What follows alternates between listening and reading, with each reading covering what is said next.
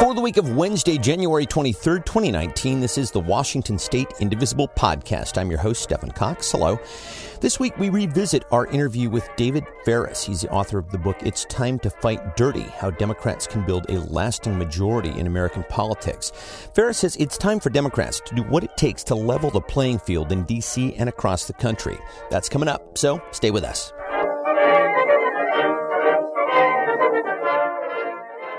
And, you know, before we start, I will mention that today is Indivisible's National Call-In Day. It is a day of action to end the shutdown. This is day thirty-one of Trump's shutdown, which is, as you are well aware, the longest in American history. So as we mentioned on last week's show, uh, there was an AstroTurf group that had been paying for calls in support of Trump's wall. And sure enough, staffers at senators' offices around the country reported that they have definitely gotten an uptick in calls in support of the wall. So it is super important to call and make sure that our voices get heard here. I am including a link to Indivisible's information about this, but it's it's pretty straightforward. Call both of our senators and tell them that we want an end to the shutdown without one dollar going toward Trump's racist wall. You probably have our senators' numbers, but if not, you can call one eight four four, two three six, two three seven three and they will put you through. I will be posting up a link to this on the Facebook Washington State Indivisible podcast community, which, by the way, if you have not joined, please do. We'd love to have you. Uh, and if you are on there, let us know if you got through, how the call went and all that. Uh, and most importantly, keep calling every day. We need to until this shutdown is over. Okay, there you go. And now on with the show.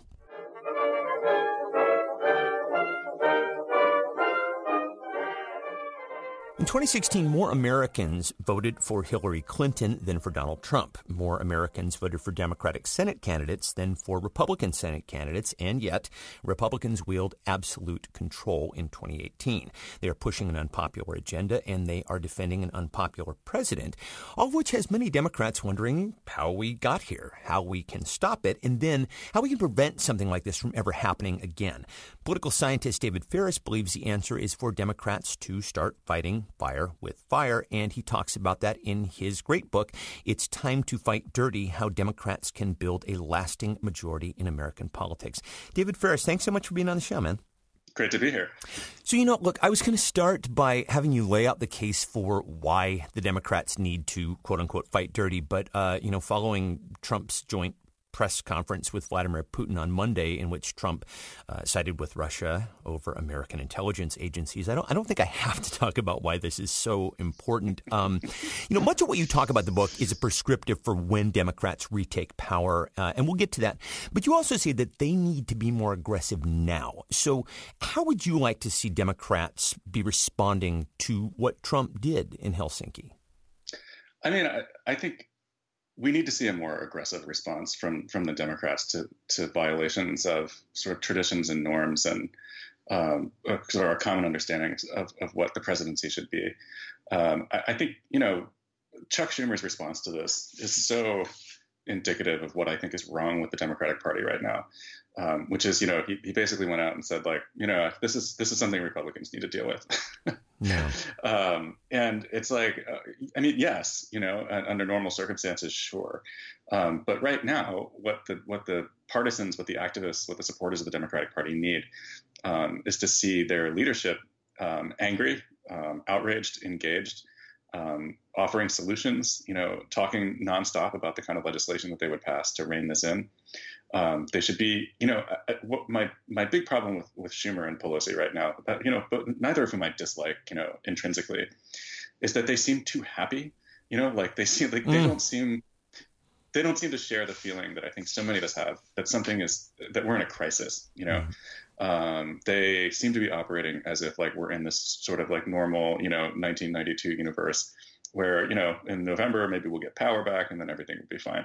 Um, and I just don't think that that's the case. You know? Yeah. Well, you know, you talk about the need to push solutions, and you say in the book that uh, even if those solutions are ultimately shot down, it's still, I guess, uh, uh, symbolically important to Democratic voters, supporters, to, to see some sort of solution being pushed forward so that the Democrats aren't just simply seen as being, you know, obstructionist, but that they're actually proposing something, right? Yeah, no, absolutely. I mean, I, I'd like to hear Democrats talking about obtaining the president's tax returns. Um, you know, it's like you hear them say these things every once in a while, yeah. but I feel like there needs to be a united front. I think they need to be angrier. Um, they don't necessarily need to, to mimic the president's, um, you know, grammar, but they could take a page from his book in terms of uh, having this like sort of siren going all the time about this emergency that we're in, yeah. um, and get the leadership on the same page about what, you know, what, what would we like to see happen right now? Besides impeachment, you know, um, would we like to see the president's tax returns? Would we like to see legislation passed protecting uh, the Mueller investigation? Um, you know, whatever it is, I think that the, the party needs to be conveying that um, to its supporters right now, because I feel like a lot of us feel adrift. Um, in other words, like democracy is sort of slipping away from us. Um, the president is corrupt. Uh, you know, who knows what, what the Russians have on him, if they have anything, we don't know. Um, but it, it feels like a very dangerous moment to me, and I, I don't I don't get that sense of urgency from the leadership.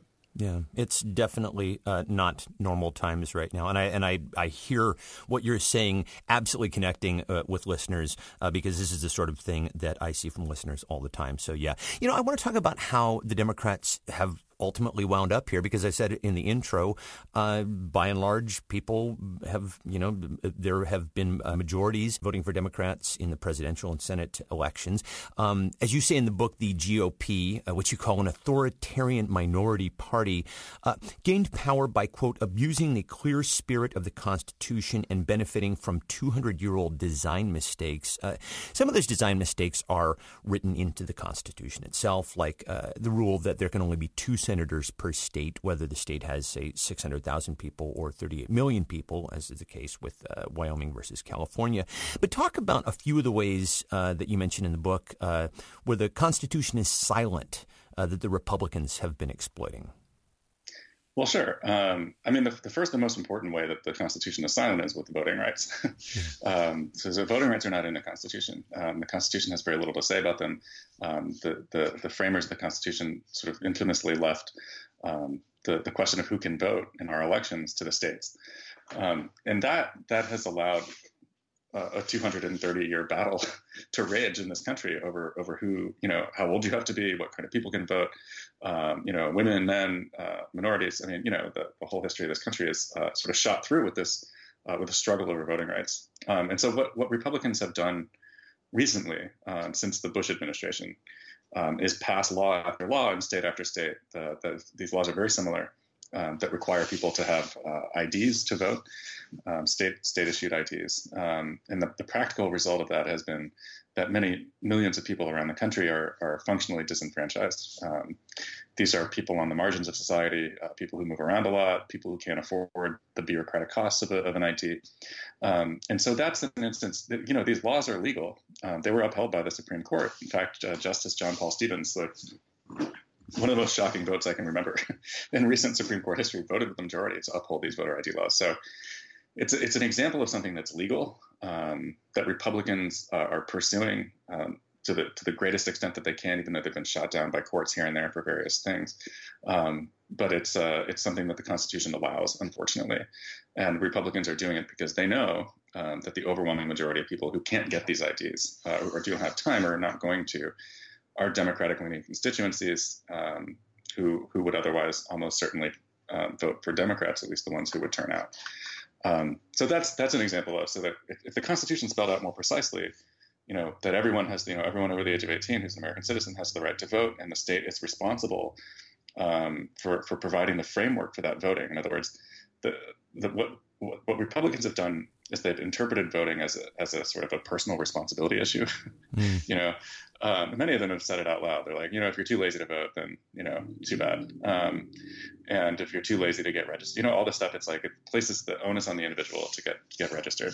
Um, when most other societies uh, on this planet, they make it the government's responsibility um, to, to ensure that everyone has access to the ballot. Right. Well, you know, this this leads right into the strategies that you lay out in your book. Uh, and these are strategies for the next time the Democrats are in control when they have uh, the White House and both chambers of Congress. And, yeah, you talk about uh, the Voting Rights Act as being something that should get passed immediately. This seems very long overdue. Um would it be a, a simple majority vote?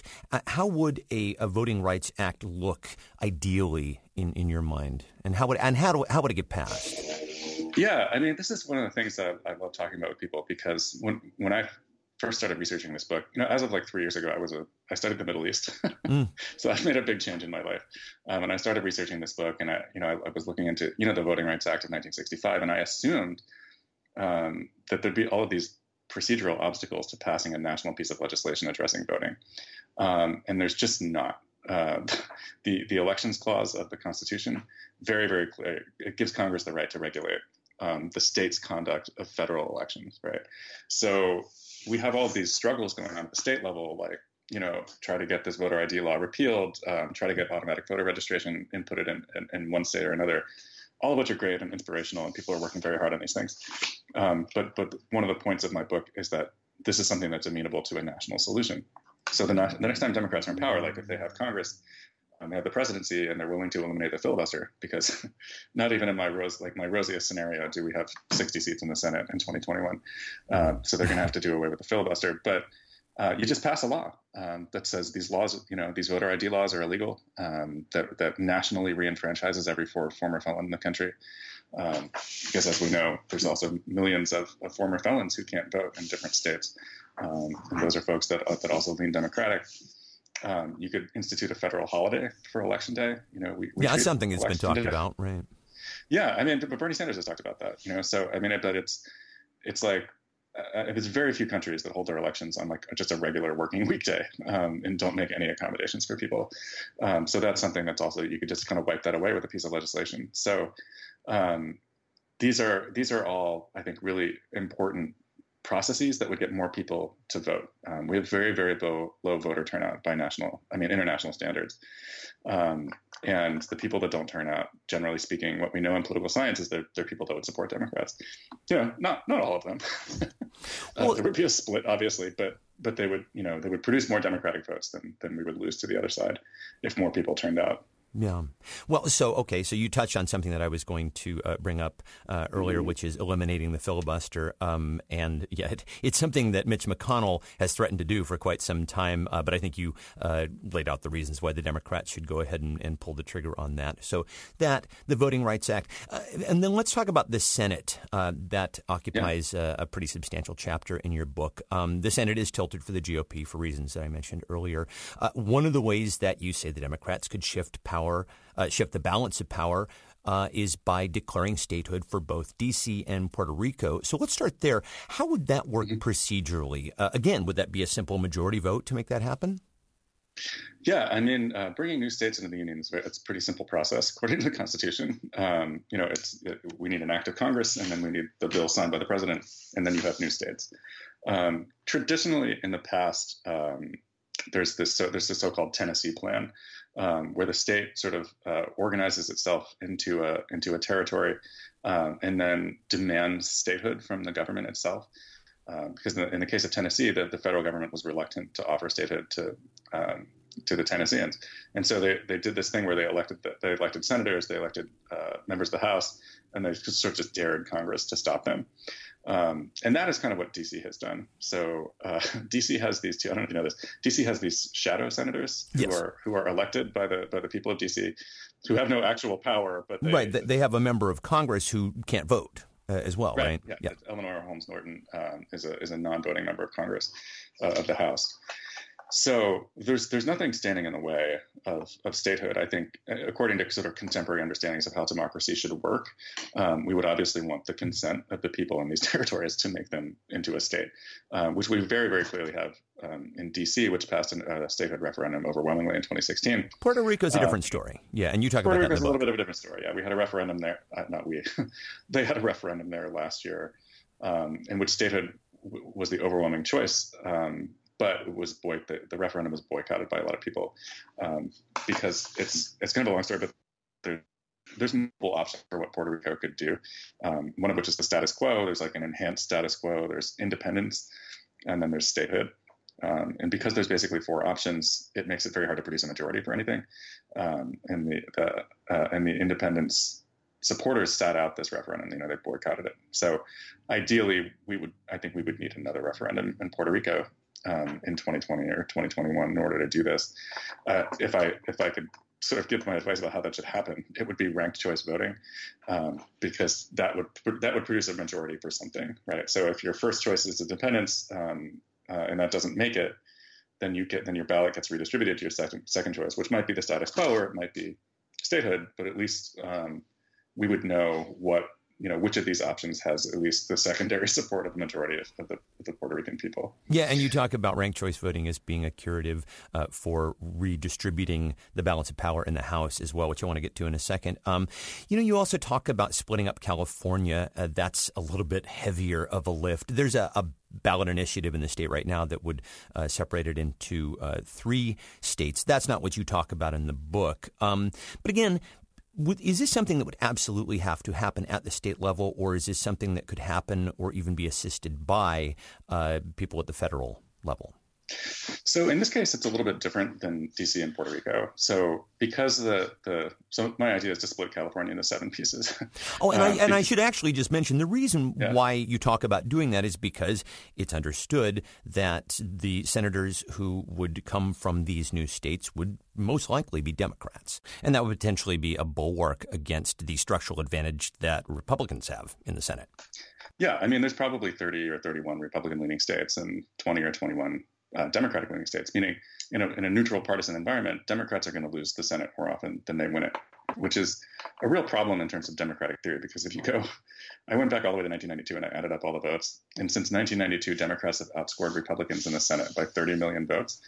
Um, and yet Republicans have controlled the chamber um, almost that entire time, which is, you know, it, it's not great from the perspective of sort of like our representatives should represent what the people want. And they don't because of the structure of the Senate. And so, the, so the, the gimmick of the book is like, you know, you can't amend your way out of this because the because equal representation is written into the Constitution in, in a way that you can't get away from unless you literally blow up the entire document.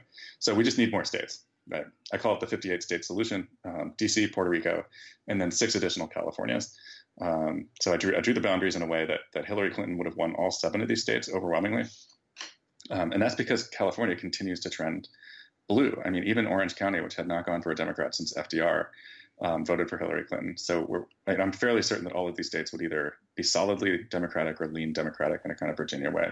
And, um, and are you with, assuming then that because California is controlled by Democrats, that they would be amenable to splitting up the state in a, a similar way as, as you propose? Yeah, I mean, I don't think you can assume that. So I think this is something that uh, people really would need to be convinced of because it would involve cost. It would involve Um, logistical challenges like splitting up university systems and water sharing agreements and building a bunch of new state capitals.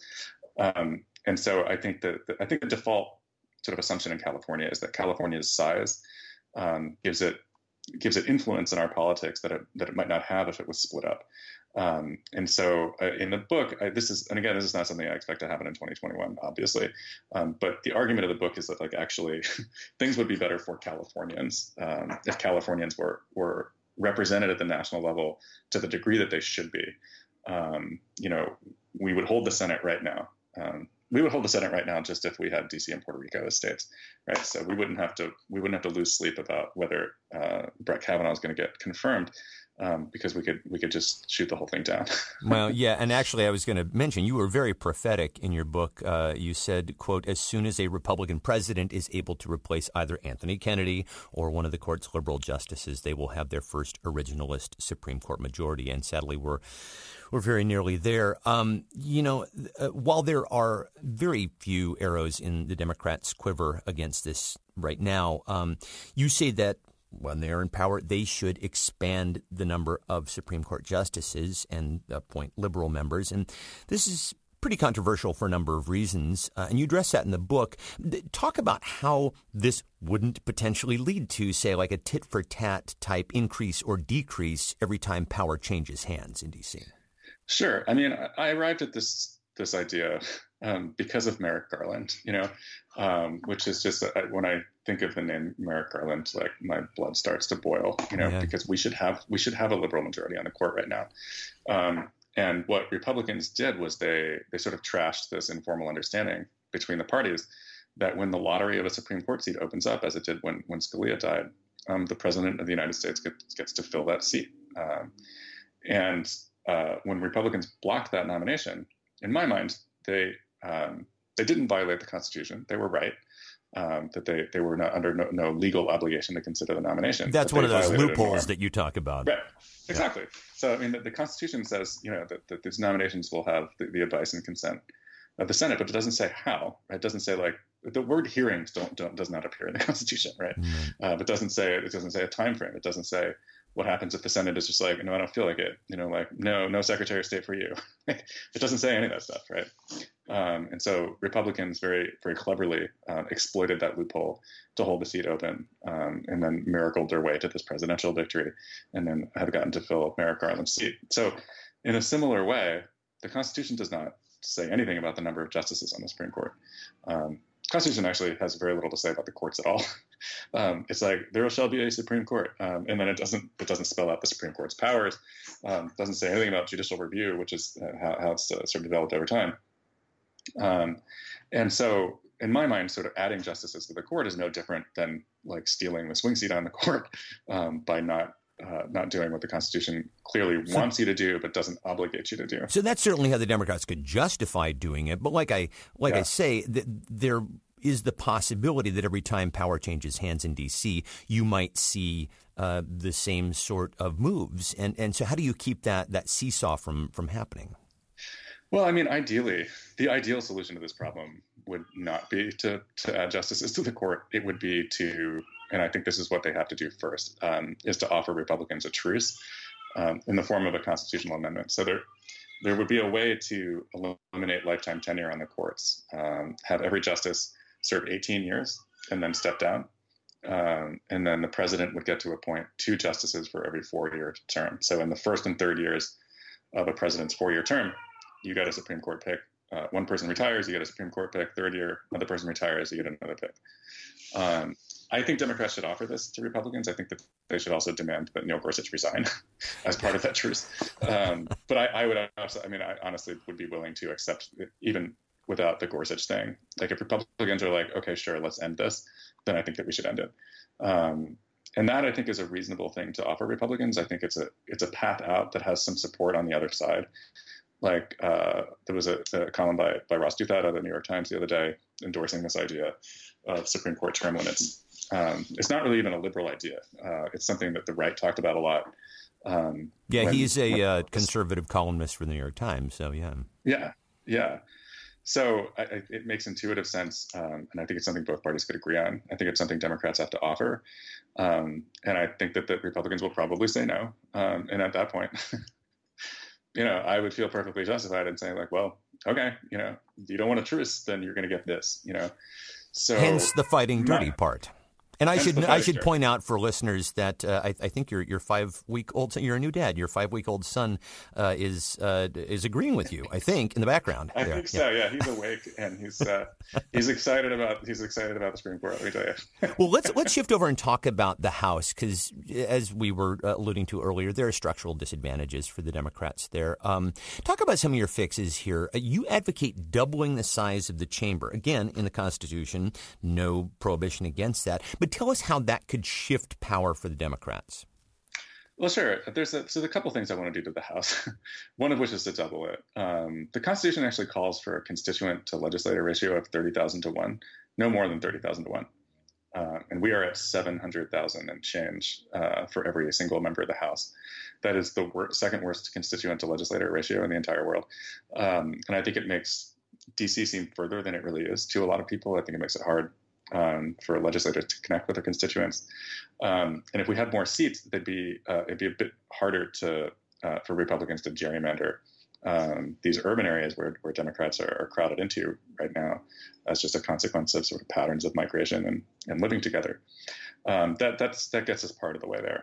Um, so I think an instant doubling of the House to eight seventy um, is something that makes a lot of intrinsic sense. I can see, you know, since I wrote the book, I can see the attacks on that, you know, like the Democrats want more, you know, they want more people in government. They want more people in Congress. And Congress is so hated um, that the idea of bringing four hundred thirty-five additional members of Congress into the world.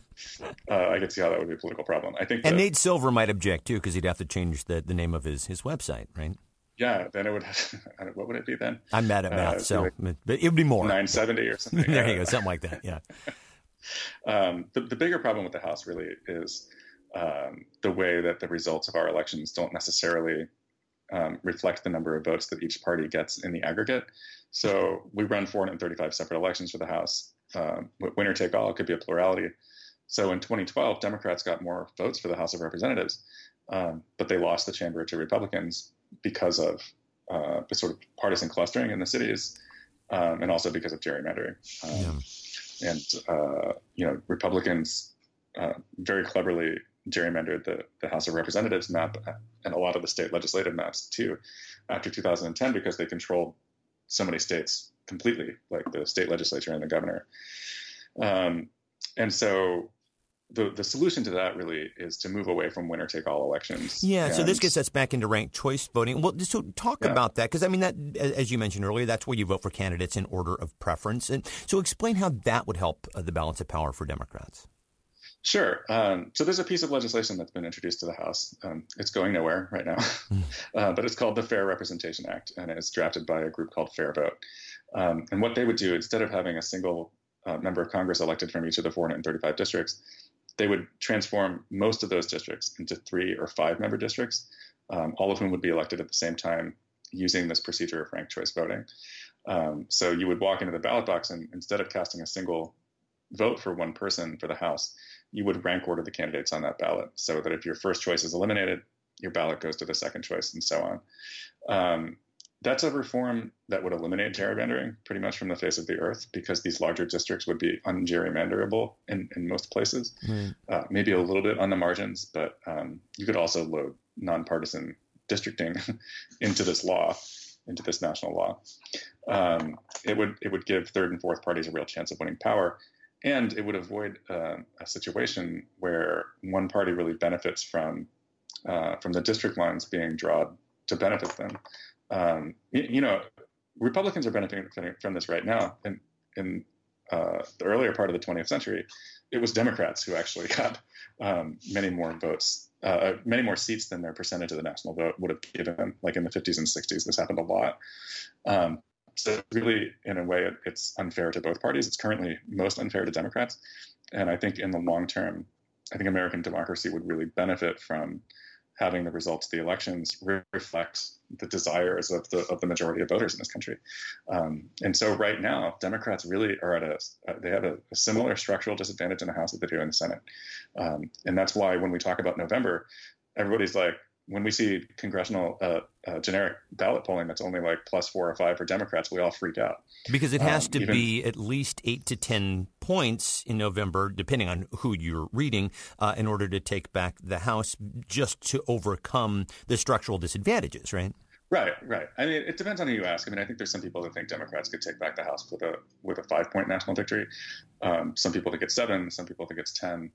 Uh, uh, all of which is completely bananas, right? Mm-hmm. uh, uh, Democrats won the when we swept the House in two thousand six. Um, you know, we're, we're talking about a five-point victory, right? So a, a result that delivered an overwhelming majority to the Democrats in two thousand six is now thought to maybe deliver a small majority to Republicans, which is crazy. You know, mm-hmm. uh, it's crazy that Republicans could lose this election by six points nationally and still hang on to the House of Representatives.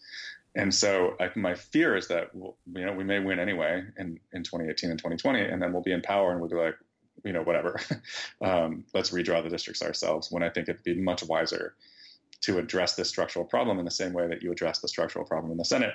You do it in the House at the same time. You bring D C and Puerto Rico in. You pass the Voting Rights Act so that when we the next time that we have a, a national election after the next Democratic national victory, I want to be fighting on equal footing. Like, I want to stop losing elections that we actually won. Um, I want to stop fighting at a massive disadvantage, because uh, if you think about it in sports terms, you know, uh, if you start a football game down two touchdowns, you know, you'll win sometimes. But you will lose more often than you win. Um, and I don't think that's fair. I think it has led to a long dominion of the Republican Party over this country, um, long after that party has lost majority support.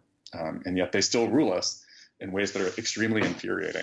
That's why I, I would love if people read this book and uh, and talked about some of these ideas, because that nothing about our current politics is like written in stone um, so deeply that we we can't change it with some with some clever tactics. Yeah, and you talk about how primarily the way that Republicans have gotten here is not through violating the Constitution, certainly, but through violating the norms, uh, and that Democrats are still clinging to a lot of those norms, and it's time to uh, shift thinking on that is the thesis of your book. You know, and I'm wondering, do you worry about a backlash uh, to Democrats enacting all of these proposals? Um, because you say in your book that the reforms that you recommend aren't just about improving the chances for Democrats, but about improving representative democracy itself. And I happen to agree, uh, but a lot of people may not see it that way. And uh, congressional Republicans would certainly do their level best to fan the flames uh, with their base. What are your thoughts there? I mean, I, of course, I worry about escalation. I mean, I, I think... Um, We've been in a long period of tit-for-tat escalation. I think the problem has been that Republicans have been more willing, much more willing, um, to escalate seriously um, and to use their sort of uh, their ability to violate norms to maximize their power at sort of every given moment that they can. Whereas uh, I think Democrats have only done this when they, when they've really been pushed and their backs are against the wall. And I'm thinking of the elimination of um, the judicial filibuster in twenty thirteen for the lower courts. Um, You know, well, you know, and actually, like, since you since you bring that up, I mean, a lot of the tactics that you uh, that you talk about here require fighting, and you know, a lot of what makes a Democrat a Democrat uh, is Democrats are often given to compromise. Uh, there was a a recent Pew Research poll that showed consistently that a large majority of those on the left prefer compromise to fighting. I mean, is this do these tactics go against uh, what most Democrats are naturally inclined toward? Yeah, I mean, I, I think that I think that we're undergoing a change in that. I, I think that w- what's happened over the last twenty years is that Republicans have, have been turned into a kind of continental European ideological political party, um, where the thing that unifies Republicans is a, is a set of ideologies, and their voters are demanding fealty to those ideolo- that, those ideologies um, at all times. You know, um, the particular ideologies can be changed by people at the top, as we see with Donald Trump. Um, But but the, but the Republican Party is very unified uh, around a small set of, of ideological ideas, um, and they're willing to go to bat for it. And uh, they've been getting rid of the the moderates through primaries for, for a long time. So that if you look at the sort of voting scores of members of Congress, um, uh, the Republican Party has moved very far off to the right over the last twenty years, um, whereas the Democrats have become, say, I would say, marginally more progressive. Um, and so I think Republicans are about five or six years ahead of Democrats in terms of being willing to act like a rigid sort of parliamentary bloc in the way that I would like to see Democrats acting now. Um, but I also think that if I had to guess, I'd say the next batch of data that we have about voting in Congress is going to show that Democrats are also moving to the left pretty sharply right now. Um, and so I think that this, I think that this disjuncture in the polling where Democrats say, like, I'd like, I'd like compromise more than Republicans do, I have a prediction that that will disappear um, within another year or two of the Trump administration. Well, yeah, and I, I think you're probably starting to see that erode now uh, already. Certainly, from the tenor of the conversation that I see on you know on social media, particularly within indivisible groups, um, it it very much is a fighting spirit. You know, I'll just ask you in closing: do you worry at all about making these tactics public uh, to, say, transmit to the opposition what the Democrats might do, or is the idea to build public acceptance and enthusiasm around these ideas? Yeah, I mean, you know, I tried calling Chuck and Nancy myself, but they didn't listen, so I had to write a book. Um, you know, some of these ideas are pretty are a little bit off the wall, and I think that they they require a, a project. Um, in, in other words, many years of Democratic partisans asking the representatives to change the way that we vote for the House. You know, some of them I hope are going to happen instantly the next time we get into power. Like, if we don't do voting rights and we don't do D C and Puerto Rico in the first two months of the next Democratic administration, like, I quit, you know. um, some, some of this other stuff, you know, it's going to require some persuasion. Um, and so, but I'm not super worried about giving this away. I mean, people, when I, when I wrote a couple pieces about court packing, um, people were like, aren't you afraid that Republicans are going to see this and then do it? And I'm like, Republicans know that they can do this. Trust me, they know. Um, everybody knows. It's it's uh, it's just something that we haven't done because we've never gotten to this point before. Um, and I, I guess my point is that we're at that point. Um, we can't push our way out of it. And uh, I think that we need to think seriously about doing some of these things. I don't think Republicans are going to stop escalating um, until they kind of feel what it's like to have it done to them. Yeah. Well, I will just uh, end by recommending your book uh, that people uh, pick it up. I will mention that it's actually a, a very funny read, um, which is good because the subject matter is so dark. Um, I'll just quote one line that I liked in particular. You, you said uh, Trump's uh, inaugural speech, quote, sounded like Ernest Hemingway's suicide note as interpreted by four chan. So very well done, sir. Uh, the book is It's Time to Fight Dirty, available from Melville House Publishing. David Faris, thank you so much for your time. Yeah, thanks for having me on the show. This was fun. And that will wrap up this week's show. For links to everything that we talk about here on the show and for our calendar of events, you can go to indivisible podcast dot org. You can also subscribe to the show there. Please keep the correspondences coming, everybody. I love it. The address is indivisiblepodcast at gmail dot com, and the Twitter handle is at indivisiblepod. The Washington State Indivisible Podcast is a production of Get Creative Incorporated. Thank you again to my guest, David Faris. Thanks also to Jim Austin and Aaron Albanese. Special thanks to Alexandra Primiani. And as always, my thanks to you for listening, and we'll talk to you guys next time. Bye.